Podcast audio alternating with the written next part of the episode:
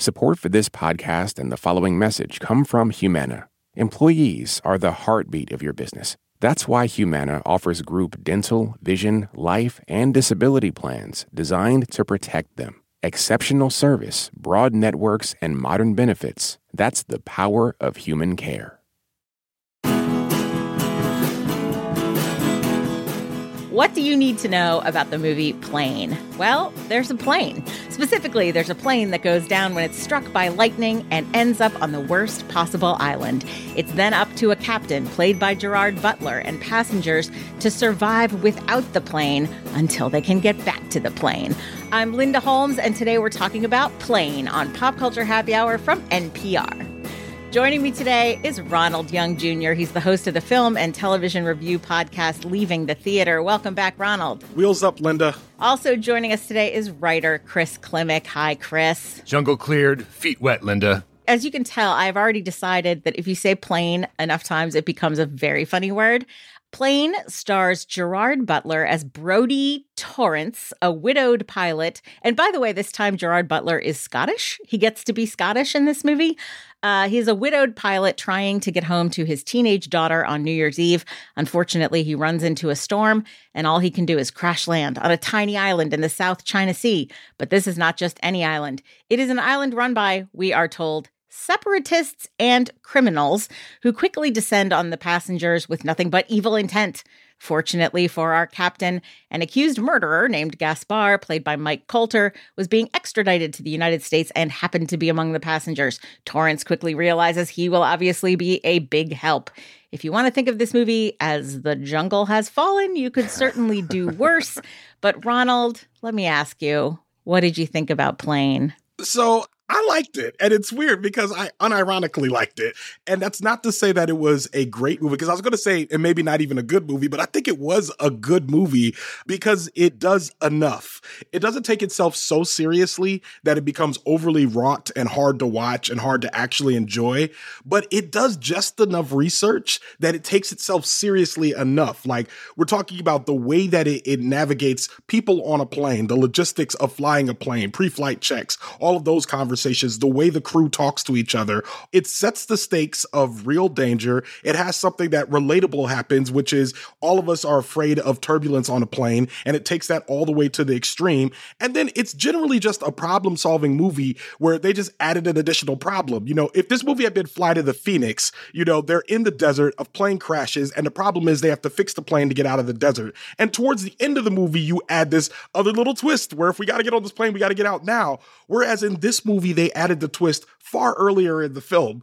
And for me, I mean, it made me engage it pretty well. Now, this movie is very weak on character development. Like, they give you just enough to care enough about each one of these characters and whether they live or die. And some characters they give you nothing at all, so you just gotta like have compassion for them as people on the screen. But other than that, I, mean, for it to be a movie that runs an hour and 47 minutes long in a world where movies are running way too long, for me to be sitting there through that and be able to leave and laugh and have a good time with y'all at the theater, I had a great time. I definitely will say this is the kind of movie where my big complaint about this type of movie is that they're always like 220. Yes. You know? Yes. And I wind up thinking, like, why on earth is this movie 220? Right. Especially since the first like 45 minutes at least of this film is the plane part, the yes. getting on the plane, the getting into the storm, the plane crashing. And they easily could have dragged out the island section of this to be much longer than it is. And you could easily have wound up with this movie coming in at 220 or 230 and it doesn't and I was glad. Chris, how did you feel about Plane? Uh, well, I should probably tell you that uh, an hour 47 is also exactly the length of Predator. Ooh. So it is the golden mean for the length of an action movie. And you're right. We used to know how to do this. You know, Linda, it was not so very long ago that you and I would be sitting in a movie theater together frequently in January, and one of us would turn to the other and say, You know, I sort of miss Liam Neeson, the revered, gravitas stripping dramatic actor. Mm-hmm. And and not until last night does I have a mind to turn to you and say, like, you know, I sort of miss Liam Neeson, the January trash action king. Uh-huh. this movie, I guess it does just enough. I, I wanted to make a joke about dude, this being a Zucker Brothers movie, right? Because plane, airplane. But then I thought there's actually something to that because Airport on all those 70s disaster movies that the Zucker brothers were parodying, they spent a lot of time giving us the backstories and the domestic dramas concerning each passenger. And this person is getting divorced and this person is contemplating Right. moving away and whatever, whatever. You know, we spend a lot of time on that stuff and we get none of that in this movie. This film is very, very efficient. And I actually sort of like the absence of backstory. William Goldman has a whole chapter in one of his screenwriting books where he's like, you know, you can ruin a story by giving us too much backstory. If you don't trust in the actors enough to communicate that they've lived a life and that there are circumstances specific to them that we may feel whether or not we know what they are. Um, and wow, I think I'm almost talking myself into saying I think Gerard Butler is is pretty good in this movie. Uh, I mean, he's he's fine in this movie. He has that stoic quality, and you know, I I think what's most important is that we have another reluctant action hero in Brodie Torrance, who has entered the canon of all your favorites like Indiana McFly and Rocky Skywalker and Crash Brockovich. So um, uh, I will give this film one thumb up, I guess. Yeah. Here's the thing I want to give this film credit for accomplishing what it, I think it sets out to accomplish, right? Which is, as Ronald said, it's decent good time at the theater in the sense that, look, you were both sitting near me. You saw me by the end raising both fists every time they either said the word plane or showed the plane. it's a good time at the theater if you approach it like that. Now, Ronald was saying he unironically liked it. What I'm referring to is a little closer to ironically liking it, but I do want to acknowledge that you know, there is something to the very formulaic execution of a formula, and I get that. I do want to say it is possible to make a movie like this much better than this.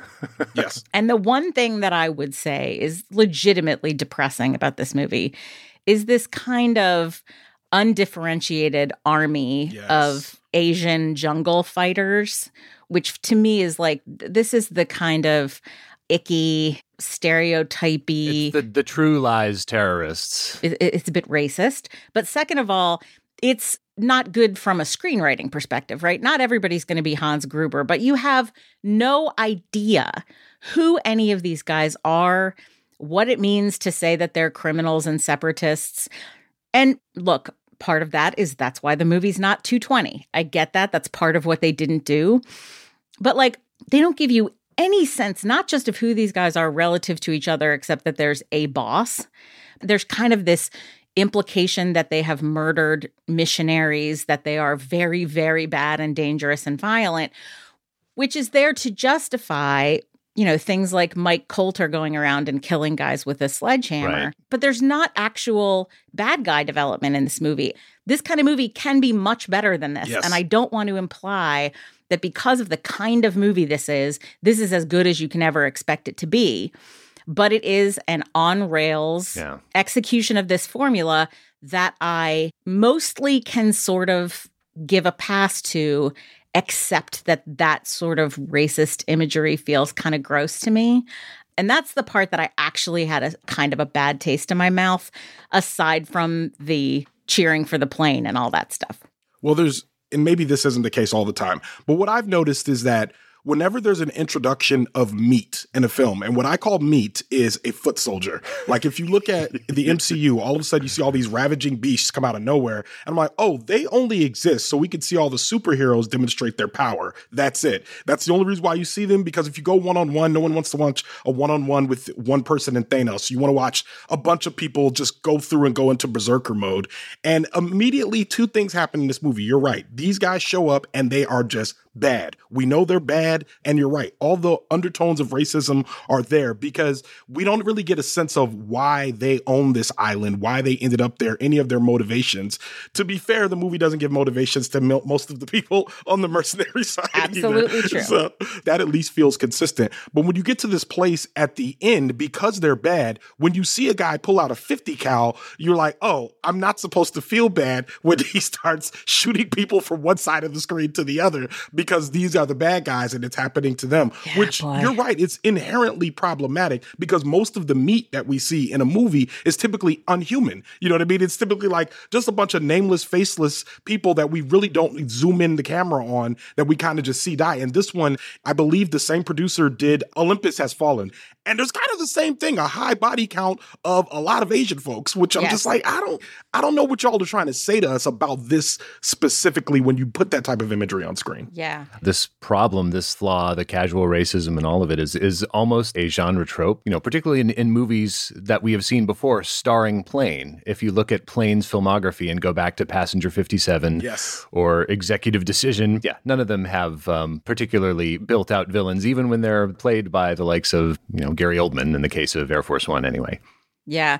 And speaking of Air Force One, one of the things that I said to you last night, Chris, as we were mm-hmm. waiting for this movie to start, is this seems to me like Gerard Butler is like making the Harrison Ford turn that Harrison Ford made around Air Force One, Yes. where you go from being the regular action guy to being like the older action guy. Yeah. And you still can be an action guy, but there's a little bit of like, I'm too old for this now. Like, Yes. got to get in it because I got to take care of everybody. It's a more like nurtury action guy, which is often played out through you know a dad who is like thinking about his kids. He's he's sort of shifting over into like middle-aged action hmm uncle. Do you know what i mean? Yeah, and and actually, I think getting to play the role in his native accent kind of brings that out a little bit. yeah. Uh, I think he's a little more avuncular when he's not trying to not be Scottish.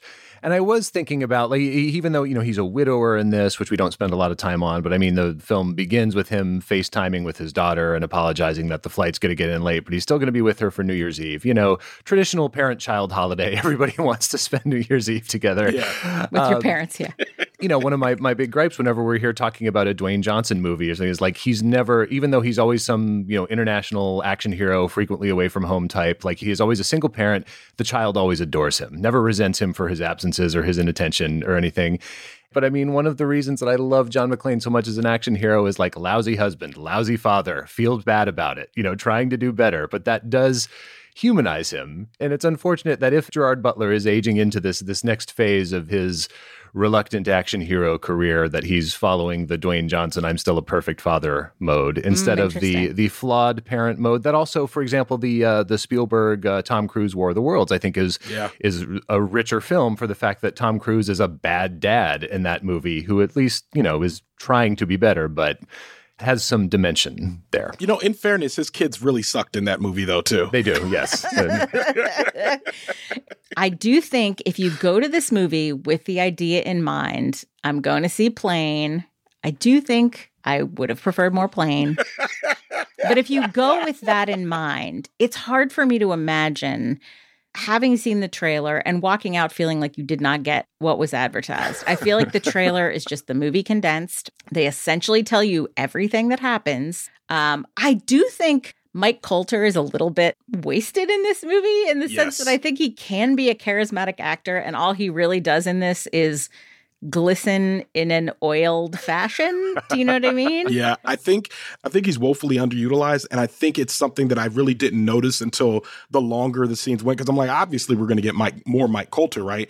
And I think their idea of giving us more Mike Colter was cutting off the sleeves of his shirt and oiling him down, like you said. And I was like, oh no, I mean, I wanted more of him talking because I'm a huge Luke Cage fan. I really Yeah. enjoyed the charisma that he brought on screen. Very few lines. Yeah. Yeah. And the thing was, the few lines that he had made me say, I want to hear more. Like when he talks about redemption or talks about nobody wants to hear what actually happened, I thought we were going to get some backstory on that. And the biggest thing waste I thought was to not get a final check in on him at the end of the movie based on what happened in the movie. I feel like I really wanted that last moment of him just hanging out, having a good time. And we didn't get that. Yeah. So it, it felt like they didn't actually even close that loop. But I wanted to say, like, this movie also, I think it did a good job of, like I said, it gave us just enough information to care. But if it gave us any less information, it would have started to become a parody, like Sharknado or what the Fast movies have become. It like did enough to avoid that. But you're right. This is a movie that if you go in looking to have fun, you will have fun when you leave, more than likely. But if you go in expecting more than what you saw in the trailer, you're 100% right, Linda. Like, you're going to be disappointed. Yeah. Yeah, I, I- mean, if we have to look for something to to praise, uh, if Air and Space magazine still existed, I definitely would have spent the morning explaining like what they're doing with the stopwatch when they're trying to land the plane without avionics, without Yes. electronics. I mean, they were either like trying to figure out how much battery power they had left, or trying to figure out their altitude from the rate of descent, or something. That was cool. Like someone actually thought about that for five minutes as they were writing the script. Yeah, otherwise, uh, there's a certain expectation created when you name your hero halfway after uh, Roy Scheider in Jaws and halfway after Jack Nicholson in The Shining, and maybe this doesn't live up to that. Oh, I, I assumed he was named halfway after Kirsten Dunst and Bring It On. But anyway, tell us what you think about Plane. Find us on Facebook at facebook.com slash PCHH. Up next, what is making us happy this week? This message comes from NPR sponsor Charles Schwab with their original podcast, Choiceology. Choiceology is a show about the psychology and economics behind people's decisions. Download the latest episode and subscribe at schwab.com slash podcast. This message comes from NPR sponsor Be My Guest with Ina Garten, a podcast from Food Network. Intimate and captivating conversations with new and old friends. Jennifer Garner, Frank Bruni, Emily Mortimer, and more. Listen to Be My Guest wherever you get your podcasts. This message comes from NPR sponsor Teladoc Health. There are lots of reasons for wanting to be healthy family, work, living a fuller life. Teladoc Health understands. Whether you have diabetes, high blood pressure, or just need to manage your weight, Teladoc Health can help. Visit teladochealth.com slash what's your why for more information. That's T-E-L-A-D-O-C health slash what's your why. Now it is time for our favorite segment of this week and every week. What's making us happy this week? Ronald Young Jr., what's making you happy this week? The first thing is more personal, and the second thing is more universal. The first thing is most of you know that I am the host of another podcast called Leaving the Theater, and we are excited to have our very first live show here in Washington, D.C. at the Miracle Theater on February 11th at 8 p.m. Very, very excited. We're going to have storytelling, we're going to have comedy, and we're going to have a panel discussion on the different forms of love in television and film featuring friend of the show, Daisy Rosario, will be there. So I'm very, very excited uh, that we're doing this. So if you're around, if you follow me on socials, you can find a way to get those tickets. So I'm really excited that we're able to do this first time since pre-pandemic, and this is the first live show for leaving the theater. So I'm very, very excited about that. Something more universal. I have been watching Alice in Borderland. I just finished the second season. So, a lot of people were watching Squid Game on Netflix, which was very good hypothetical. What if this thing happened and you had to fight for your life or get a lot of money? Whereas Alice in Borderland is really going to emotional relationships between all of these people who are forced to play these games for their lives in kind of a post apocalyptic universe that they find themselves in. It's a science fiction thriller, it's on Netflix. It's entirely in Japanese, uh, and which I actually enjoy because I feel like I don't really get the opportunity to watch a lot of foreign language properties, and I just sit down and just blaze through this, enjoying every single minute of it. Again, that's Alice in Borderland, and that's available on Netflix. All right. Thank you very much, Ronald. Chris Klimek, what is making you happy this week? I'm going to recommend two films from 2022 with similar titles, but that are unrelated to one another, except thematically they kind of are. Uh, the first one is Charlotte Wells' drama Aftersun, and the other one is Kogonada's, mm, also kind of a drama, but a little sci fi, After Yang so uh, Aftersun is a, a father daughter drama. It's a grown woman looking back on a, a, vacation she took with her her dad, played by Paul Mescal, uh, about twenty years prior to the main action of the film. Uh, After Yang is um, Colin Farrell in another one of his great performances, along with uh, Banshees last year, as uh, a father whose whose family Android has stopped functioning. his daughter is particularly uh, attached to this this android, so he needs to figure out what to do about it. I was so moved by both of them. Um, so again, that's Charlotte Wells' is Aftersun and uh, the director Kogonada's After Yang. They're both great and equally unrelated to Plane. All right. After and after. Thank you very much, Chris Klimek. Well, based on my general read of social media and other things, there are a lot of us who have started going through some of the films that appeared on the recent version of the once per decade Sight and Sound poll of the best films of all time. This only happens, as I said, once every 10 years. There was a lot of stuff about how it was shaken up and, you know, things moved around. Like, why wouldn't they every 10 years? But right. um, I did decide, and this is some of you know, I also have a New Year's resolution to watch more movies that uh, came out before I was born. And I actually shifted that to that came out before I was 10 years old because I realized I also was not watching movies that were coming out when I was a, a small child. So I started at the top and uh, I watched Jeanne Dielman, which is a movie from Chantal Akerman, Came out in 1975. It's about a woman who is raising a son. She's a widow. She's raising a son and she is supporting herself by doing sex work in the afternoons before her son comes home for dinner. I did not look really into what this film was before I started watching it, nor did I look at how long it was. So I started to watch it and I was like, wow, I've been watching this woman do chores for like half an hour and it's a pretty interesting movie and I'm really enjoying it. I wonder how much of this movie is this woman doing chores. And then I looked up how long it was and it's three hours and 15 or 20 minutes, something like that. Mm. And if you listen to this show, you have heard me express frustration with overlong movies many, many, many times. My delight with this was I was never bored by it. I never felt like I wanted to stop watching it. I, I never felt hurried because in order to understand what happens to this woman in this film, you have to see her go through these rituals of making coffee, making dinner, folding the laundry. There's a long sequence where she peels potatoes, there's a long sequence where she breads veal. I have really enjoyed, not only did I really enjoy watching this film, but I also really have enjoyed reading a bunch of different interpretations of it, some of which I agree with, some of which I think are a little bit off it immediately began to resonate with other things that I was watching in terms of the dignity of domestic labor and what gives meaning and value to different kinds of work. So, in some ways, it's a movie about work. I think it can be intimidating to jump into a movie that feels very different from what you normally watch, which this is very different from what I normally watch. But I want people to give it a try. I was not bored by this. I did not feel like it was a chore. I felt like I understood what the director was getting at. Again, that is Jeanne Dielman. Right now, it is on the Criterion channel. Yes. It is on HBO Max.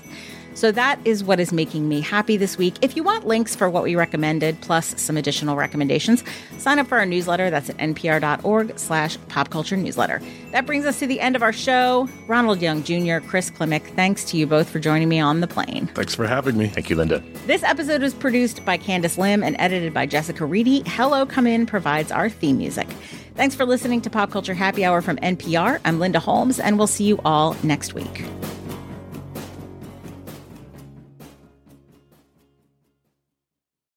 This message comes from NPR sponsor Mint Mobile. From the gas pump to the grocery store, inflation is everywhere. So Mint Mobile is offering premium wireless starting at just $15 a month. To get your new phone plan for just $15, go to mintmobile.com/switch. Support for NPR and the following message come from Rosetta Stone, the perfect app to achieve your language learning goals no matter how busy your schedule gets. It's designed to maximize study time with immersive 10 minute lessons and audio practice for your commute. Plus, tailor your learning plan for specific objectives like travel. Get Rosetta Stone's lifetime membership for 50% off and unlimited access to 25 language courses. Learn more at rosettastone.com/npr. In this country, some truths aren't self-evident. In NPR's Black Stories, Black Truths, a collection of stories as wide ranging and real as the people who tell them, we celebrate the Black experience for all its soul and richness. Search NPR Black Stories, Black Truths wherever you get podcasts.